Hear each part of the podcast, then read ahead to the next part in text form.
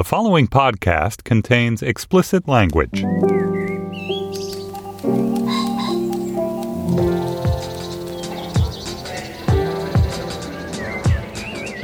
I'm Stephen Metcalf, and this is the Slate Culture Gabfest Stevens Universe edition. It's Wednesday, February 15th, 2017.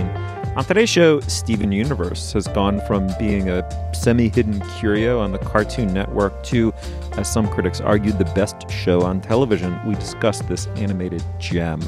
And then Saturday Night Live, it suffered a fate that is usually death to satire. It's become venerable, but the institution has found new life and Mondo ratings, making fun of, yeah, that guy. And finally, Slate's series, The Trump Story Project, publishes pieces of fiction, but are now in danger of being uncanny depictions of the alternate reality that we are all now living. Joining me today is Slate's editor, Julia Turner. Hey, Julia. Hello. From Slate's Washington, D.C. office today. I was going to ask. Yeah, no, I'm reporting live from the um, Ghent, um, Slate's Ghent studio. Yeah, and and of course uh, Slate's uh, film critic Dana Stevens. Hey, Dana, we're all in three separate locations right now. I know it's sort of fitting for Steven Universe, as we'll talk about when we get to it. I feel like we should all fuse into one mega being. Or alternately, with like this sort of Armageddon Damocles hovering over the human race, I think it's important that all that one member of the Gabfest crew survive no matter what. So I think doing it from disparate secret locations may be the way to go. Yeah, concrete bunker. Shoot, safe we just told everybody our locations. Damn it. you guys. We have worse security than the Trump administration. Oh, that's true too. Uh, Julia, before we dig in, what uh, what sorts of businesses do we have? First, I want to remind our listeners that we have a live show coming up in Washington, D.C. on April 19th. And tickets for that, I think, will soon be available over this weekend. First for Slate Plus members and then for Slate regular readers and listeners at slate.com slash live. Uh, and then, second, our Slate Plus segment today will be sort of a Quiz Steve segment. We got a listener question on the Facebook page to the effect of where do I start with philosophy? Um, and so we're going to pose that question to Steve. Dana, perhaps I will pose it to you as well. I certainly will not be answering the question, where do I start with philosophy? Having Yay or nay? having never particularly started unless you count political theory, which we can get into. So if you are not yet a Slate Plus member, you can join at slate.com slash culture plus. Uh, joining will give you access to ad-free Slate podcast feeds, bonus segments of our show and other shows every week, and of course, uh, make you a supporter of Slate and the journalism that we do. Again, that's slate.com slash culture plus. All right. What are we talking about? Steven Universe is an animated show. It's on the Cartoon Network. It comes from the um, rather remarkable imagination of an animator named Rebecca Sugar. Embarrassed to say, I didn't know who she was. She's the first female showrunner creator on the Cartoon Net- Network. And second, fanboys and fangirls of Adventure Time will recognize her name as a, as a, a creative contributor to that show. This one tells the tale of a sweet, if somewhat inept kid and his alien warrior friends who are crystal gems. We'll explain that in a minute. He himself is a son of this semi mythical creature, a crystal gem, crossed with a human, and he's learning to use his own powers of shape shifting, form melding, and gender fluidity. Uh, the show itself is a fascinating cross of anime, video games, and Saturday morning cartoons. Um, and in the end, it's as much about identity and empathy as anything else. It's even called a defining example of artistic resistance in the age of Trump. Why don't we listen to a clip? These are the warps that once connected us to other planets. If something tried to come from space, it would be through here. But wait! This warp pad is broken, marked inactive by the very depressed cartoon breakfast sticker you placed here yourself. Look, Pearl's right. Like usual. Ugh, you get used to it. oh man, finally, that took all day. It was important to make Steven feel secure. Yes, Steven feels much better now. I'm a little tired of you guys telling me how I feel. I know I saw something outside the stream. And I know you didn't. Why is you it so don't hard tell to me just what I listen to already Steven? know. You don't care what I have to Uh, this is new. You're gonna do it. You're I kinda like okay. it. Blah, blah. Steven, you just don't know what you're talking about. It sounds like maybe you don't know what I'm talking about. Dana, let me let me start with you. I, I, I would describe this show as disorienting, but in the very best uh, possible way. I mean, it's uh, been described as an all ages show. It certainly is that. You can imagine kids watching it almost like a Saturday morning cartoon. You can imagine cynical hipster dweebs watching it at four in the morning, and even middle aged um, dorks like me getting into it, which I did. Um, I all I knew after I'd watched four or five episodes is I wanted to continue to be lost within its weirdness, but also eventually to orient myself to it what appears to be quite broad and deep mythologies. Uh, what do you make of this show? Well, you know, I didn't expect to like this show at all for the following reasons. I, as I've said, I think many times talking about TV series on on this podcast, I'm not that into deep mythology shows. You know, shows that have all kinds of strange mysteries that need to be unfurled by watching it all in order, kind of X Files style. That's just not a style of watching that appeals to me. And secondly, I was afraid, I guess, because, uh, like you say, this is popular among both sort of stoner dude types and, and kids and all kinds of people. I thought it would be like one of those adult swim shows, which in general don't appeal to me, precisely because they tend to come from a sort of patriarchal point of view that's kind of mean and sexist. And I don't even specifically, I can't even cite a show for you, but I think you know the spirit I mean, the kind mm-hmm, of stoner sure. dude show. And this show was yes, the deep mythology is there, and you need to have some patience to unpack it. And I haven't totally done that yet with the six or so episodes I've watched. Uh, but it is the opposite of one of those nasty dude stoner shows from from Adult Swim. It's really this beautiful kind of uh, dreamy lesbian fantasy about about as you said gender fluidity and the ability to to change your identity into whatever you want and you know the logic of the show proceeds in this d- strange dreamlike way that you really have to give yourself up to it's not something you can watch out of the corner of one eye while you're checking your email or something right i mean it's really a show that in spite of the fact that it's 10 minutes long and as you say a, a child could understand it and engage with it on many levels. There's a there's a lot of complexity there, and it, it takes really unexpected plot twists. Yeah. Also, it's just beautiful, and I say that as someone who uh, really admires, you know, the magical realist beauty of whimsical uh, illustrated landscapes like the ones you might find in a Miyazaki movie, and I think the that that influence is certainly here. Um, but it combines these beautiful landscapes which have a combination of like dream like block cut landscapes and then um, kind of very goofy and specific personas and and places uh, with a really unusual narrative structure that combines totally progressive politics uh, but that are shrugged at rather than made a big deal out of. And that's so much more pleasurable from a narrative perspective. Like the model here is not Pixar's Brave, where the company is like, oh, shoot, we've never had a female protagonist. Let's make a movie with a female protagonist. And then the plot for that female protagonist is like, oh, shit, I'm the protagonist, but I'm a woman. What a problem. Like, you know, every everyone is just modern in their identities and, um, and admirable in their empathy for one another. And then that does not uh, deny the the story, its conflict and interest, and all kinds of unusual alien beasties and emotional beasties that the um, characters have to deal with. So I was very impressed. I really enjoyed uh, the episodes of the show that I watched. Me too. I loved it. Um, I watched it with my now um, just turned fourteen year old daughter. Um, who regards herself as uh, kind of preference indeterminate and fluid, and um, and many of her friends do too, and they don't they don't see that reflected very often in popular media. And as you say, Julie, exactly right. They very often don't see it reflected back to them non didactically. Um, uh, uh, creators of shows don't approach that attitude towards life as naturally as uh, they do apparently now, as young people uh, and some very young people do now. It reminded me, um, as you say, of anime. Uh, in that you enter its logic um, and are disoriented by what, by your standards, is illogic, but by its standards has a kind of dreamlike coherence to it. Um, I loved that aspect. It reminded me also of uh, uh, an influence Sugar, as far as I know, hasn't really cited, but I'll impose on her and it, which is Henry Darger, the um, outsider artist who created vast warring universes uh, out of uh, um, out of his imagination. Um, another thing I really want to mention about it is that one of the kind of um, tutelary gems is voiced by Estelle, who one could listen to reading or saying anything at any length. Uh, um, it's very she has a very captivating uh, English accent. Really rich timbred, authoritative voice. I love her character. And then the other thing I would say is that the way music is um, woven into the storytelling. Yeah, Stephen, as long as you mentioned the music, I agree. That's really, really a strong point of the show. And, and the songs, although, although they're very short and very simple, are all really catchy and, and really clever. And the first song that I heard that kind of made me start to get into the spirit of Steven Universe was called Giant Woman. It's from the episode Giant Woman from the first season. Just for some background on this song, which also gives you a sense of this matrilineal kind of queer universe that this show takes place in.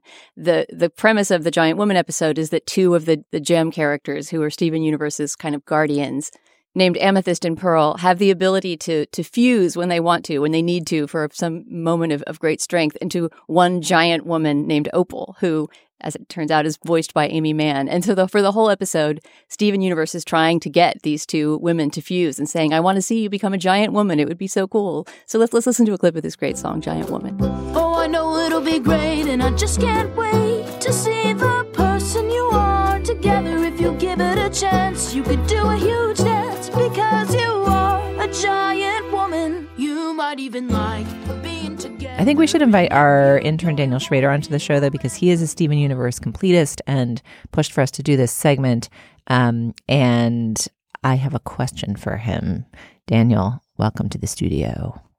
Thanks for having me. I'm so glad y'all are talking about this. It's such a great show. I'm so glad that you prompted us to watch this, and I really enjoyed it. And I felt like I clicked with it more than I clicked with a show the last time we attempted to commune with a wildly popular Cartoon Network cartoon that's really for adults. I'm referring there to Adventure Time, which I think we watched and admired uh, and then forgot about.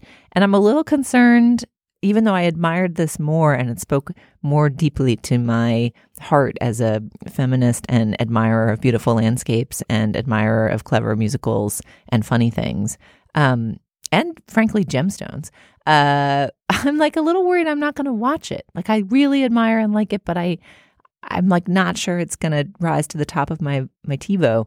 And I'm curious how you discovered it and how uh, it fits into your viewing habits and like whether you have thoughts on the adult cartoon and how to cultivate your adult cartoon watching self. Like the reason it fits in my viewing schedule because like I just love animation. I I really like a lot of anime. I watch um, Adventure Time. Well, I watched Adventure Time for a long time though. I staled on that after a while. Um, and I think that part of like why I transferred over to this as like my main cartoon that I go to and look for is because it has all of the pieces of Adventure Time, but also goes further than that. There's an emotional depth to Steven Universe that isn't available in something like Adventure Time, I think. Rebecca Sugar just understands how to check all of the boxes of a great uh, adventure story that has all of the mythology, but also how to um, tell a well crafted emotional narrative. And um, that's actually exemplified most in um, one arc between uh, Pearl and um, Garnet fusing, and Pearl and Garnet fuse once, and then Pearl tries to trick Garnet into fusing a couple more times because it is so emotionally fulfilling to be fused. And by fuse, you mean this, they turn into one other being? Yes, right? they fuse into another being, and their being is called Sardonyx. And um, actually, what's interesting is so Garnet herself is a fusion. She lives every day as a fusion of Ruby and Sapphire. And there's another episode that has that backstory as well. That is also I, I watched it recently, and it just brought me to tears for no reason. It was just so good. They fuse, and then Garnet is horrified when she finds out that. Uh, Pearl has been tricking her so much because it's this deeply important thing to Garnet, who lives her life as a fusion, to feel like she is being taken advantage of. But at the same time, from Pearl's perspective, she is so desperate for some type of intimate connection like uh, Garnet's fusion experiences every day that she doesn't know how else to try and obtain that feeling. And it's just very adult feelings from a child show that make me fall in love. Is this a child show? Like I, I, I guess I guess I'm having kind of a classification problem in response, and and uh, this show is sort of anti-classification, so I'll try and cast aside my desire to classify it. But I found myself watching this show and wishing that my children were the age of your children, uh, Dana and Steve, because I felt like someone who was like between 8 and 15 could get obsessed and then it could be really fun to watch with them. Like uh, who does the Cartoon Network conceive of as the audience for the show? Is it for 9-year-olds or 14-year-olds or 40-year-olds or every like is it really for everybody? I'm I'm I I'm confused. I think where it fits in in the block of uh, what it's programmed with. So it's programmed along with like Adventure Time and uh, The Amazing World of Gumball and um, regular show, which I believe is ending or has ended. Um, and so it's pitched at both those 8 to 14 year olds, both ages, but also to my age of like 27 year old dude who just really likes animation. And um, I think that it it fits in all of those ranges because for someone like me who I, I personally love all of the emotional deep stuff but then like when i talk to it with my buddies who watch it they really love the deep complex mythology of it all and then when i talk to like my younger cousins who watch it they really love the just pure fun of it all so i think it just hits different receptors for different people but has all of those things available to any viewer Well, even though Steven Universe is is drawn as a child, he seems to be about eight to ten or something like that. It seems to me like more of a tween show. When I think of my ten year old daughter watching it, actually she turns eleven today. Happy birthday! happy birthday um, I'm not sure that she would get some of the things that have to do with, for example, um, gender identity and falling in love. There's a great moment in one episode where S- Steven and his child friend Connie fuse into a being called Stevonnie, and uh, and they go to this dance together. And the crazy thing about Stevonnie is she's she's older than them, right? They fuse into this being. They're both maybe eight to ten years old, and this being seems to be a teenager. The teenager goes to a party and gets kind of hit on, and there's this scene of sort of uncomfortable quasi sexual harassment, and then this moment where she stands up for themselves and uh, and it's, it's something that I think for for somebody who's just at the age to start flirting or being harassed or being noticed as a sexual being would be a would be a great empowering episode. You know, Steve, I thought of you because the, the, the cartoon show, the much more mainstream cartoon show that I thought of upon first watching this was My Little Pony, which actually has, I mean, I'm talking the current My Little Pony, not the old one that was very sweet and saccharine, but the one that is currently on that has this developing deep mythology. my little pony friendship is magic Uh, friendship is magic, exactly. And w- uh, in which there are also sort of shrugged off absurdities, like, for example, this dragon character named Spike who burps scrolls. so whenever he belches, you know that some kind of message is coming from Celestia, the queen pony, and it comes out of his mouth and they all read it. So burping scrolls is the kind of thing that would happen in Steven Universe. Anyway, Steve, since I know you're a brony, I thought I'd just share that. I can neither confirm nor deny any knowledge of what Dana speaks of. Steve, you've already said on stage at a live show that Twilight Sparkle is your favorite Dana? pony. Or was Silence it Pinkie her mic, Pie? please. Silence the crazy woman's microphone.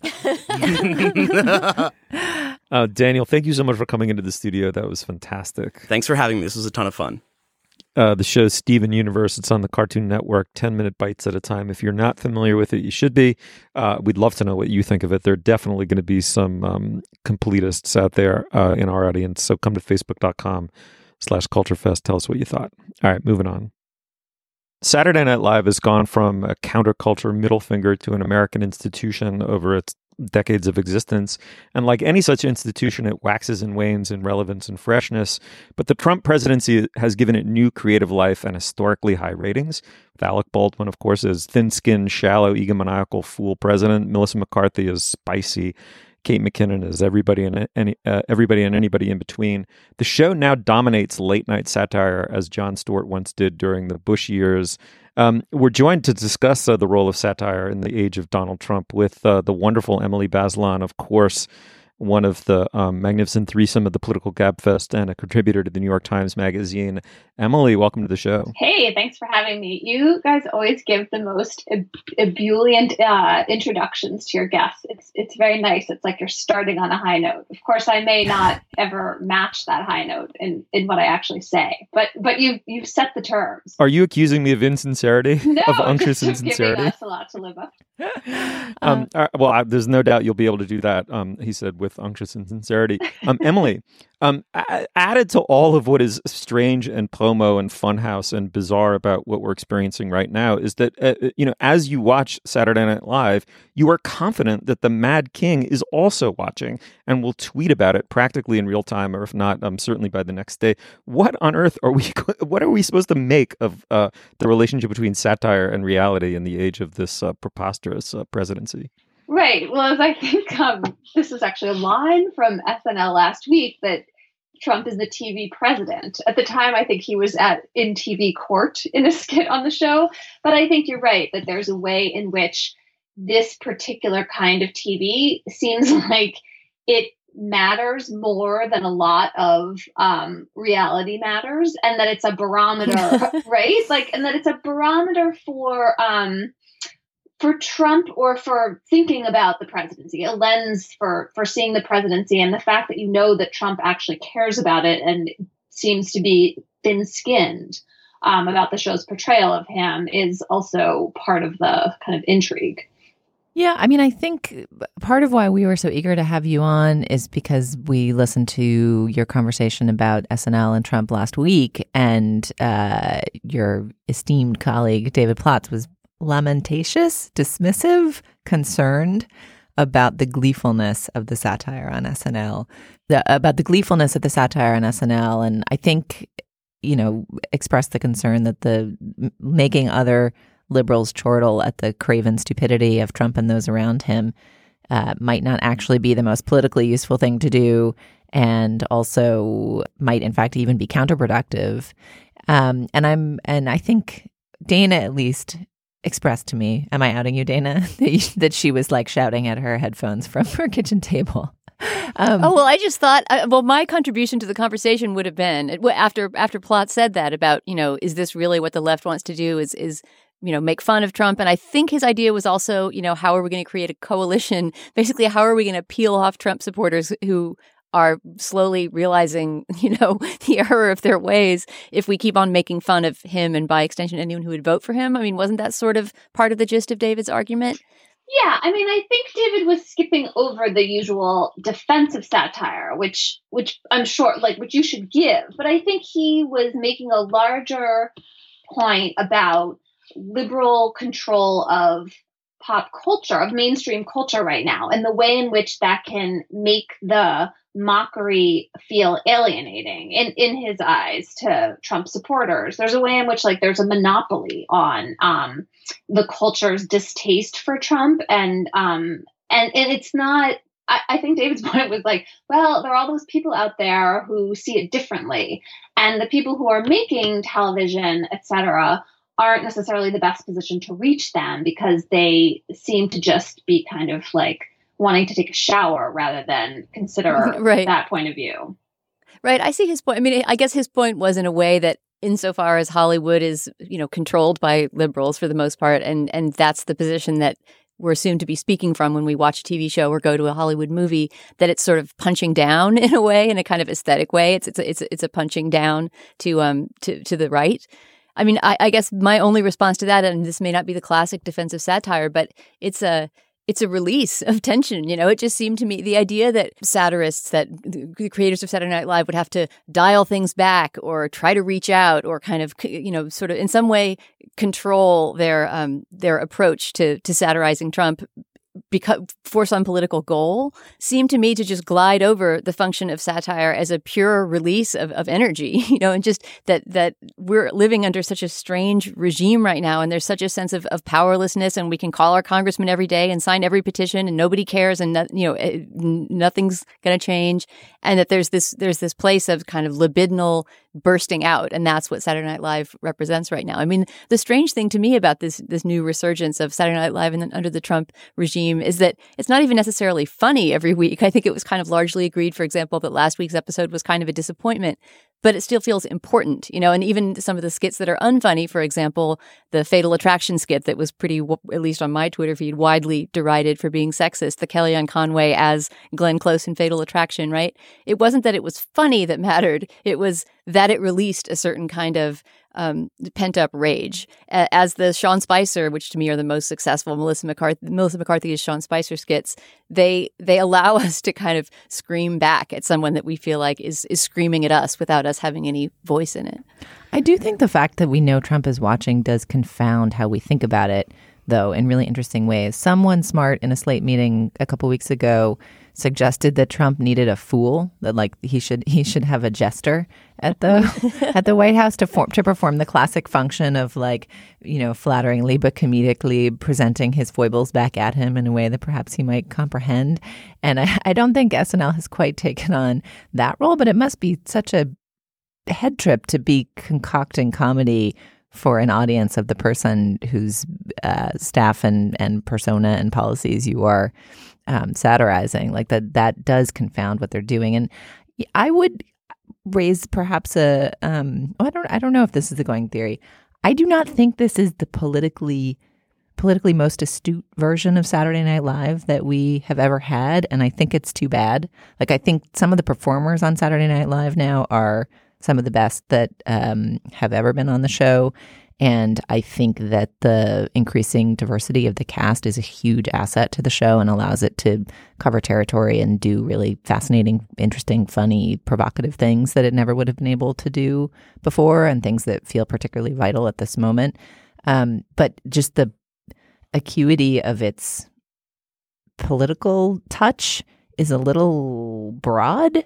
Like the Kellyanne Conway sketch, I think is is um, is a case in point. Like Kate McKinnon is doing heroic work portraying this vital, mysterious figure in the Trump organization. But every she's a different Kellyanne Conway in every sketch. I mean, maybe that's the conceit of the send up is like, you know, she's so impossible to figure out. SNL can't even decide if she's a apologetic, harried suburban mom or a sex crazed uh, psychopath bitch fiend or um, just a fame whore. Like it, it, it you know they they can't settle on an interpretation and maybe that's just a metaphor for how bewildered we all are by this person but uh, I, I feel like in some ways the insights aren't quite up to the level of scrutiny that the show is getting from everybody Huh. So, I mean, I guess the obvious test of satire is whether it's funny or not, right? And we shouldn't like to completely skip past that. Um, I'm going to defend McKinnon's Kellyanne Conway, including this week. I mean, I don't really care if it's consistent or not. I just want want it to make me think about what's happening in some way, even if I think it's like off base. Um, I think there's something about her different characterizations at different moments. Um, I, I, think maybe some, the mo- most successful ones are when she just has like one second to roll her eyes when she's portraying Conway in the office with Trump. Um, and I, I think the glory of Melissa McCarthy's uh, send up of Sean Spicer is that it makes it clear that Spicer is playing the fool in a lot of ways in the White House. The Trump already has that character. Um, so anyway, I, I, guess my job wasn't really to defend the show um, on this show, hmm. but I do think that um, you know, no, no, con- it's so hard. I mean, they are performing at such a high level. What we want from them is, you know, amazingly classic comedy that's to the standard of when John Belushi and Eddie Murphy were doing their amazing SNL. There's always that like high, high bar for them. And of course, they're not going to meet it every week, but are they providing the release that Dana was talking about to their audience? I think they probably are. And then there's this other question, which you can either bat away as irrelevant or um, grapple with, which is, is reaching their audience in that rage filled release way something that has political utility right now. And maybe that's not a fair test for the show. Yeah, I, I don't think political utility is the, the, the grounds on which you should judge a comedy show. I wish Plotz were here to make the case that it were. Well, I, will make a version of the case, and maybe I'm not uh, characterizing him fairly, but um, because I used to believe it about the Daily Show that that um, and I thought that that was really driven home when Colbert and Stewart did the rally in Washington D.C., which fell completely flat. In part because at the moment that you might have done something kind of galvanic and identity making about the people who'd been laughing along with them for the better part of 10 years um, they couldn't muster it that that that you know in a way it did seem to be a coping mechanism and an aspirin in the age of you know political absurdity and and and and uh, you know uh, ill-begotten wars.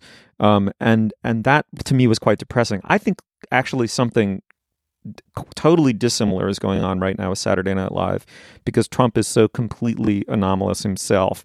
And the old idea was that you know coastal elites um, laugh at and laugh down at and talk down to and behind the backs of ordinary people. And this was a caricature that really helped neuter the left in a way by using a kind of social characterization of the typical, you know, latte sipping snob um, as the left winger. And I think that the energy there has reversed completely. That that if you can't see the manifest absurdity and and frankly kind of anti-Americanism uh, of this administration, you don't really deserve to have an opinion about who or what I am. And I think that this is that, that what SNL is doing right now is far more continuous with the women's marches um, the day after the inauguration, which suddenly made people aware that we're done fucking saying we're sorry. We're done apologizing for the foamed milk in our coffee as if that's the relevant you know issue here and um, I think SNL is is reinforcing that in a obviously a much more jagged and, and, and satirical and you know cutting way, jaggedly cutting way, but but kind of the same effect. It's if you can't look at our public life right now and see that these people are clowns, hypocrites, lying, travesting the Constitution, and seem to have an endgame of repealing liberal democracy, I don't really give a shit if you don't like my choice of white wines. like, screw you. That's the release I'm talking about. Exactly the release that I'm talking about. It's a psychological function more than a political one. Right? But I think that that psychological function has a political has a political consequence. Absolutely. Which is you know, which is very binding and very animating, and it's continuous with a desire to fight, not a desire to be superior and laugh and then switch it off and go back to, you know, uh, uh, status quo ante. But Steve, what you just said is about feeling superior. I mean, the like working oneself up into the lather of like, if they can't see, well, fuck them, which is like, I, I, it's just there are a lot of No, people who I- don't see Trump that way. And and if you, I Yeah, think, if you yeah, and fuck second, them. Maybe this is going to do a satire. Yeah, I'm not negotiating a common reality with someone who can look at Donald Trump and not see. Uh, you know, uh, who can hear the words President Trump and not experience an oxymoron, who can look at the Flynn situation and say that the problem is the media leaked this. I mean, I'm done negotiating that common reality. I don't care if I'm above or below the person I'm not negotiating with anymore. In my estimation, that person is an enemy of the American Republic. I am no longer in dialogue with them. And by the way, I would feel less secure saying this, Emily, if the Gallup polls didn't demonstrate a basically a 15 point uh, advantage to my side as well. He is leaking the people who voted for him, and certainly by this point has probably leaked a large plurality, if not a majority, of the people who voted for him and Obama. And uh, you know, so I mean, and it's going to be a long slog until 2018. We, I know this presidency seems endless, but we are on, we're less than a month in, and it's we. I know. The, the if you want to change the political landscape in the country, which I know you do, the idea that like enough folks are going to come over because they see how you know incredibly amazingly ludicrous this presidency is and that's going to turn the tables. I mean you could be right but it also seems to me that it is a real failure of empathy to write off every single Trump supporter right now. I mean, this was such a polarizing election, right? And people felt that they were making a choice that mattered to them. And so it's going to take a while. And it, it, for a lot of people, it's going to be about the circumstances of, of their own lives, how they feel about the well being of the country and the economy. It's not going to be Michael Flynn as my, much as you might want it to be. And so I just feel like there is a sense of derision toward Trump supporters as well as toward Trump, which is not going to say serve the American polity well in the end. I but but I do think it's important to acknowledge we've crossed several shocking Rubicons, and one way to normalize that is to say this is a Republican Democrat or left right divide in some traditional way, spectrum way, and it's not. We're off of that spectrum. We're now talking about you know people who have a fundamental understanding of empirical reality and the Constitution, and if you're on the wrong side of that divide, I don't I don't owe you a kind of good German condescending, oh, that's fine, that's just your point of view. Um, and I just want to be totally clear that I prefer Sancerre to Chardonnay. Steve, is there any room between, you know, I don't owe you like the condescending, I respect your point of view, and I'm still interested in trying to understand where you come from and think about how I might get you to think about this a little differently? I would do, I would uh, the problem with that Emily is that in order for me to have that conversation in the first place, a person has to be has to have a sufficiently liberal in the most expansive definition of the term attitude towards dialogue and reality, right? That that that in essence I haven't already been I mean, I mean, just think about the categories into which a quote unquote liberal in the narrow, narrower sense is placed before they even open their mouth, right? In in that kind of a dialogue. Yes, if I could if I could actually have that conversation with someone whose whose point of view wasn't so rigidified and and preformed prior to the discussion that I, I might think there might be movement. But I I mean liberals their entire worldview is based on the idea that they bring that suppleness to dialogues with others. And we've been screwed by that presumption over and over and over again. And one feature of self respect is saying is enough is enough. In the interviews I've done with Trump supporters since the election, and just in talking to people, I think there's more play in the joints there than you're giving people credit for. That there are reasons, there this notion that they're all rigidified or that they're all one thing, I just think is wrong from my conversations with Mm-hmm. people, and um, and we need to make some room for finding each other across what feels like this enormous political divide. Yes, I totally, I actually completely agree with that. Uh-huh. I, I agree, Emily, that there ha- there's going to have to be at some point a, a way, some common language that we find right from these two sides of the divide. Maybe not, maybe not that we're going to peel people away, even, but that at least we can have the fight on some grounds that we we all agree on the terms. But mm-hmm. I don't think that the way to do that in any way, I think you would probably all agree on this, is to muzzle our satire. I mean, I don't think the way uh-huh. to do that is to, as Sean Spicer said, they've crossed over into mean, right? When Melissa McCarthy started playing him on the show, I, I don't think that listening to that kind of voice and, and essentially neutering satire in order to make it less offensive to those it's satirizing is is the way that any of that dialogue gets started. Uh, Emily Bazelon, it is, it is really, this is no, there's no unction or insincerity here. It is a, uh, a total pleasure to have you on the show. I hope we do it again soon. All right, thanks, guys.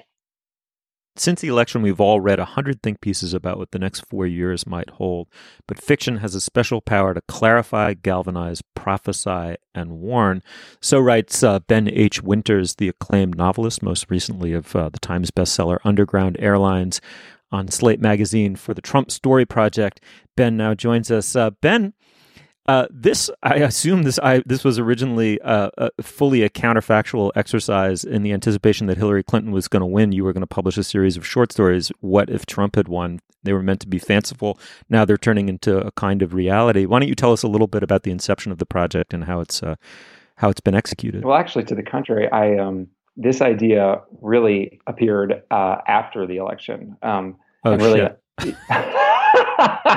like immediately, along with a lot of people, I think I felt a kind of despair and shock, you know, in the immediate aftermath. But but along with that, this very familiar feeling of like it, it was so surreal. You know, you it, felt like we had entered this alternate reality. It really did. Um, and and it it was familiar to me because I've read a lot of books like that, and I've also had recently written one. And it occurred to me that um, one way of kind of thinking about what was about to happen. You know, this was in December. You know, this is before the inauguration. Uh, one way of thinking about what was about to happen, what was going on. Um, one way of kind of processing the the shock and and also, I guess, thinking through what needed to be done now was was in fiction. Was in this kind of very specific genre of speculative fiction. Why don't you describe um, how you chose the writers, who they are, and what the um, range of selections uh, is? I it was really important to me to find a reach of artists um, who bo- representing both sort of a, a, uh, a diversity of the kinds of authors who are out there uh, in terms of genre. So I wanted to find some science fiction folks, some fantasy folks, some of what we just call sort of straight literary fiction folks. Um, so I, you know, I and uh, one of the nice things about being a writer is that you, you get to know a lot of writers, and also um, you you have this weird license just email other writers and say introduce yourself and explain what you're doing. And and I found that as um, you know, as I think had struck me that this um, this shocking election result uh, felt like a kind of um, a, a point of besides being a point of despair, also kind of a point of inspiration. I think a lot of writers were also feeling like, oh God, what? How can I approach this? What can I write? Um, what will uh, be both kind of exciting to me as an artist and also feel like I am doing something? You know, in that sense, we all had and I'll still have that is motivating a lot of political action, a lot of calling of Congress people, a lot of marching, um, a sense of I need to be doing something right now, um, and writers want to write. Um, so I I did, you know, and I found folks like uh, Nisi Shawl, who is a, a wonderful um, speculative fiction author, who had a book called Everfair last year. Um, a big, sort of sprawling, uh, super smart work of speculative fiction set in Africa. Um, and Hector Tobar, who lives here in LA, who um, he, he wrote a wonderful nonfiction book about the Chilean miners, but he's also an, an extraordinary novelist. Um, and Saladin Ahmed, who is a science fiction writer and a poet, and Elizabeth Bear, and Eden Lepucki, whose book California um, garnered a lot of praise a couple years ago. So just, I really wanted to find a lot of um, different uh, kinds of minds, you know, to see what, how different people would take on this particular moment in time. I, I pitched it out as, look, I want to think about all the different ways that our country, and our world might change in the next four years. Um, and not just as a matter of politics, but also as a matter of like emotional tone, you know, because that's what is so interesting about novels like this and stories like this is they allow you to try to feel what the world will feel like, not just what it will look like, but it will feel like um, had things been different. Oh, I think you just answered my question. I mean, I was going to sort of ask what prompt you gave them. You know, how how how how much of a how extensive your suggestions were to them, or if you just sort of said, you know, Trump administration go? It, it, was it was a, slightly more extensive than that, but not much more. I basically said, you know, feel free to think about one specific area of interest to you. You know, so there are environmental concerns, there are concerns about a reproductive choice, there are concerns about immigration, obviously. Um, and it, so some some folks sort of took it as I'm going to think about what will happen to um, America if Roe v. Wade is overturned. And um, Eden Lepucki's story is a good example of that. It's about a group of young women who um, um, sort of take it upon themselves to provide abortion services. Um, and uh, you know, and uh, uh, uh Lauren Beukes, who's a, a, wonderful kind of speculative novelist, she writes horror and mystery stuff, and she created this, which we haven't run yet, but we will shortly. This kind of uh, what she calls the Patriot Points reward program, where you're filling out a questionnaire. to see if you are truly an American and truly fit in the new America. So that's a sort of work of high satire. And then um, Nisi Shawl's story, you know, she imagined the resistance and she sort of thought through a kind of communitarian um, political organ- underground organization, um, which to me is is one of the most sort of hopeful and exciting stories. Um, it's called the Slipper Net. We haven't run it yet, but we will shortly. Um, about like what what is it going to look like uh, over the next few years? Because we're in this very exciting political moment right now. People trying to figure out what part they want to play in pushing back against this new world. One thing that's been striking about reading these in the context of the first not quite month of the Trump administration um, is how uh, swiftly the real world became extreme and apocalyptic. Like, you know, I, I, I think when I look back on what some of my concerns were about the Trump administration coming in, um, they were around the impact that Trump's uh, you know Trump's appointees and his administration broadly would have on all the groups of people that he maligned and threatened on the way into office.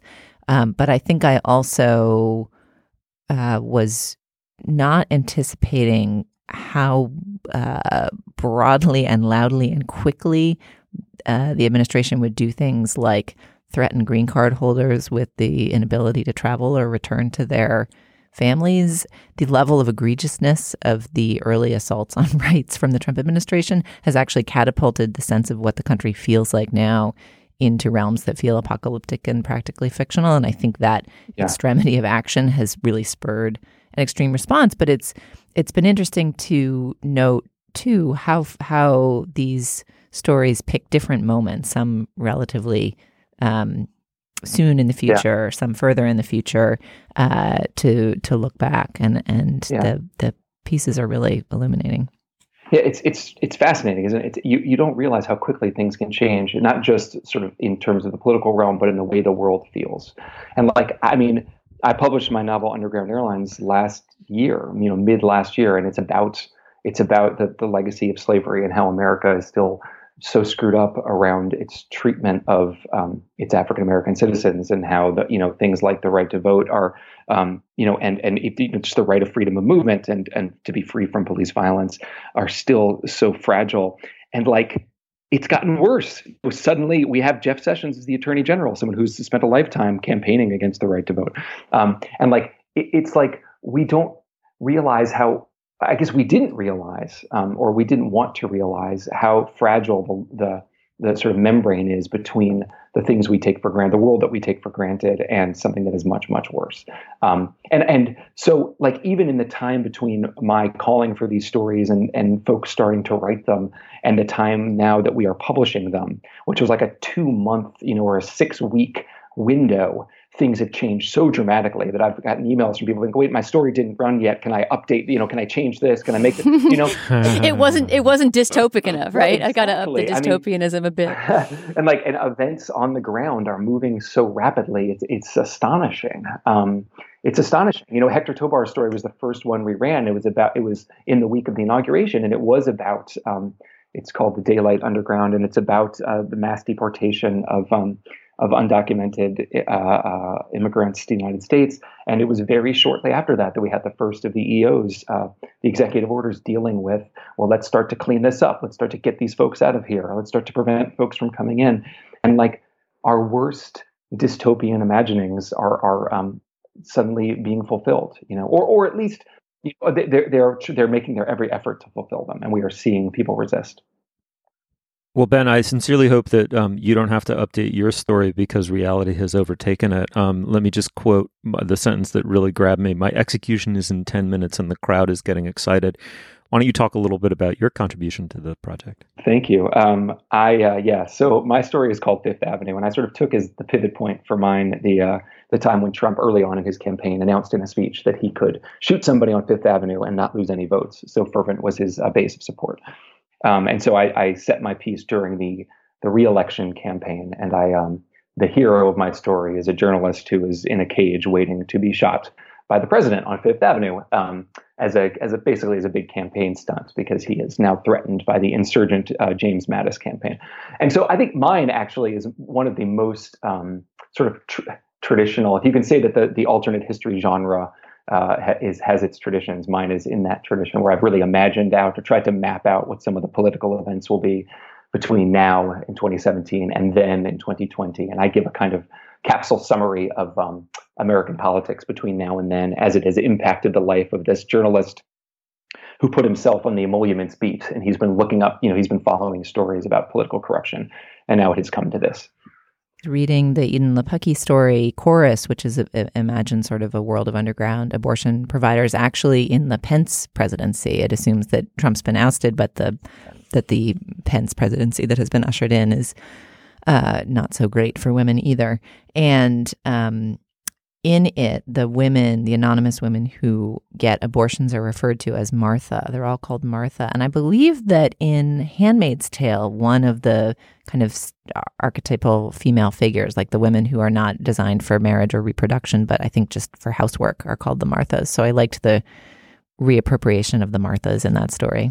Yes, yeah, you're. I think you're exactly right. They're like the household servant characters in um, in *Handmaid's Tale*, and I think that and, and and Eden is a wonderful writer, and I think that story is very powerful, and I think it is very much evoking *Handmaid's Tale*, and I think that like we are playing with a literary tradition here. Um, books like *The Handmaid's Tale*, obviously, like Philip Roth's *The Plot Against America*, um, Philip K. Dick's, uh, you know, *The Man in the High Castle*. Um, there there are these wonderful novels that ask us to imagine a world that is different enough from our world um, to be uh, uh, kind of to hell with its own fascination, but similar enough to kind of scare us, to terrify us, and to make us think about um, what's going on. Um, another one that got actually got a lot of it's got some some interest during the campaign besides the plot against America. And then there's the Sinclair Lewis, um, it, it, happened here. Um, and Octavia Butler's The Parable of the Talents. People were tweeting about it um, over the summer because she has a, a, character in that book who is a kind of um, evangelical politician who raves about making America great again. Um, so the kind of prescience of authors in imagining out um, various dystopian scenarios had America or, or if America should go a different way was definitely part of what what inspired this this idea, you know, this this set of stories.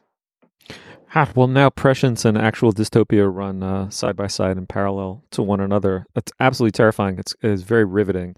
Um, I will also say, while we have been here, that I am certain I've endorsed Ben's book on our show. Underground Airlines is a, a it's an amazing read and a really provocative um, set of ideas about how bad things would be if slavery had not ended, and also how similar that bad outcome is to some aspects of our world in 2016 and even more so in 2017. Um, so if you have not read it, and I know listeners to Slate Podcast were browbeaten by um, other podcasts as well um, to read this book, it's time. You should read it. Uh, ben Winters, thank you so much for coming on the show and talking about uh, the Trump Story Project. Thank you so much. All right, now is the moment in our podcast where we endorse Dana. What do you have? Well, my endorsement this week springs like Athena from the head of Zeus from my endorsements last week. If you remember, I endorsed uh, two Twitter feeds. One was the feed of Rithy Panh, who's a Cambodian filmmaker, and the other was that of Rabih Alameddine, who's a novelist and, and essayist. And as it happens, this week in the New Yorker, Rabih Alameddine, the second of those two recommendations, has a piece on on Trump and the era of Trump that is really in a moment when we're inundated with all kinds of you know written thoughts about this crazy new thing that's happening to our country is one of the best things that I've read so far about uh, about Trump and Trumpism. It's called Our Part in the Darkness, and it appears in the February fifth issue of the New Yorker. It's by Rabih Alameddine. Oh, that sounds fantastic. Um, Julia, what do you have? I have a Prince related endorsement because why not have a Prince related endorsement any week that you can? Uh, there are two occasions for having a Prince endorsement this week. Not that one needs an occasion, uh, but he was honored on the Grammys on Sunday night. And also on Grammy Sunday, his songs re- returned to streaming services like Spotify. They had uh, come down, I think, a couple years ago. Um, but a couple years before that, Prince guest starred on an episode of The New Girl. And uh, in that show, in that episode, uh, one of the settings was a party at Prince's house.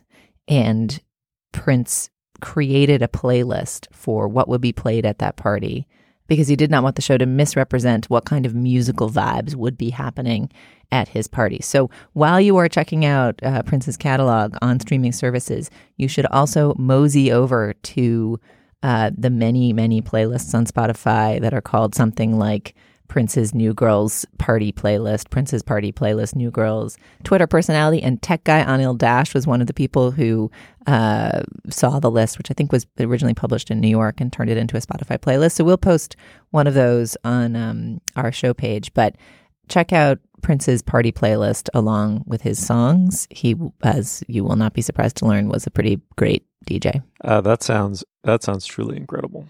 Um, can you give us a couple of song titles from it? Curtis Mayfield, Wild and Free, um, Soul Children, Don't Take My Sunshine. It just it's like a good, a, it's just a good mix of stuff. People you want to hear from, but not necessarily the thing you would have thought to put on yourself. All right, I'm going to go full obscurantist in uh, honor of our forthcoming Slate Plus section, but um, I wanted to um, uh, endorse a, uh, the, a book by a philosopher whose work I've mentioned before. Uh, the philosopher is Christine Korsgaard.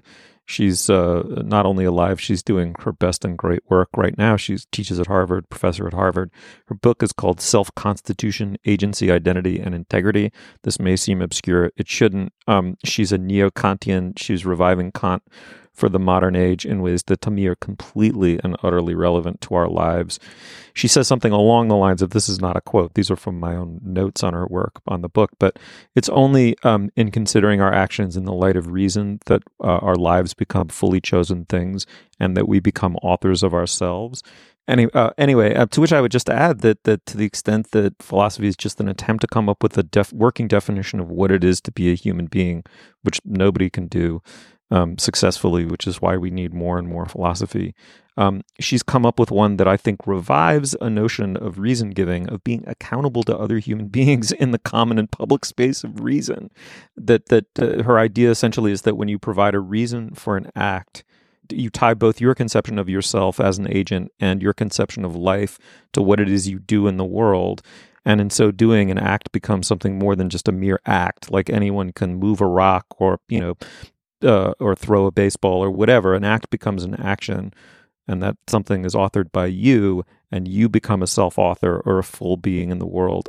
It's it's I, I, there are a number of ways to get at why this is moving, but one of which to me is that it competes directly with um, a very uh, economics-based notion of the human being as a as a self maximizer. Um, that that you know, over the last 20 or 30 years, the really dominant mode of thinking of ourselves as human has been neo Darwinian, right? We're survival machines, we're uh, DNA transmitting machines, almost zombie like uh, in the telling of Richard Dawkins, or, um, you know, according to uh, Austrian economists and Chicago economists, we're just attempting to rationally self maximize and all of what counts as reason is subsumed under that definition.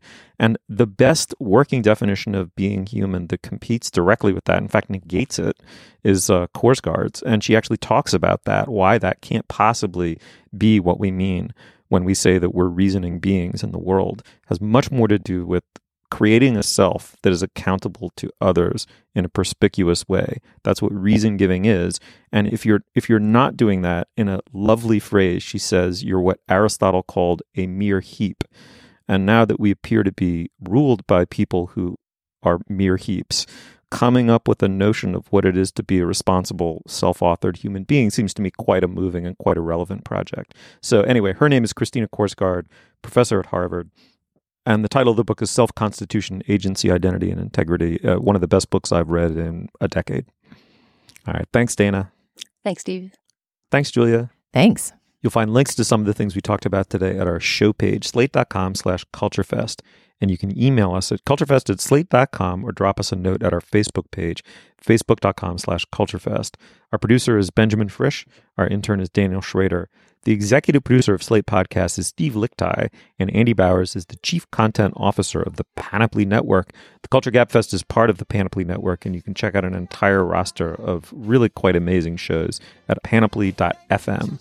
Our Twitter feed is at Slate Cult Fest. For Julia Turner and Dana Stevens, I'm Stephen Metcalf. Thank you so much for joining us, and we'll we'll see you soon.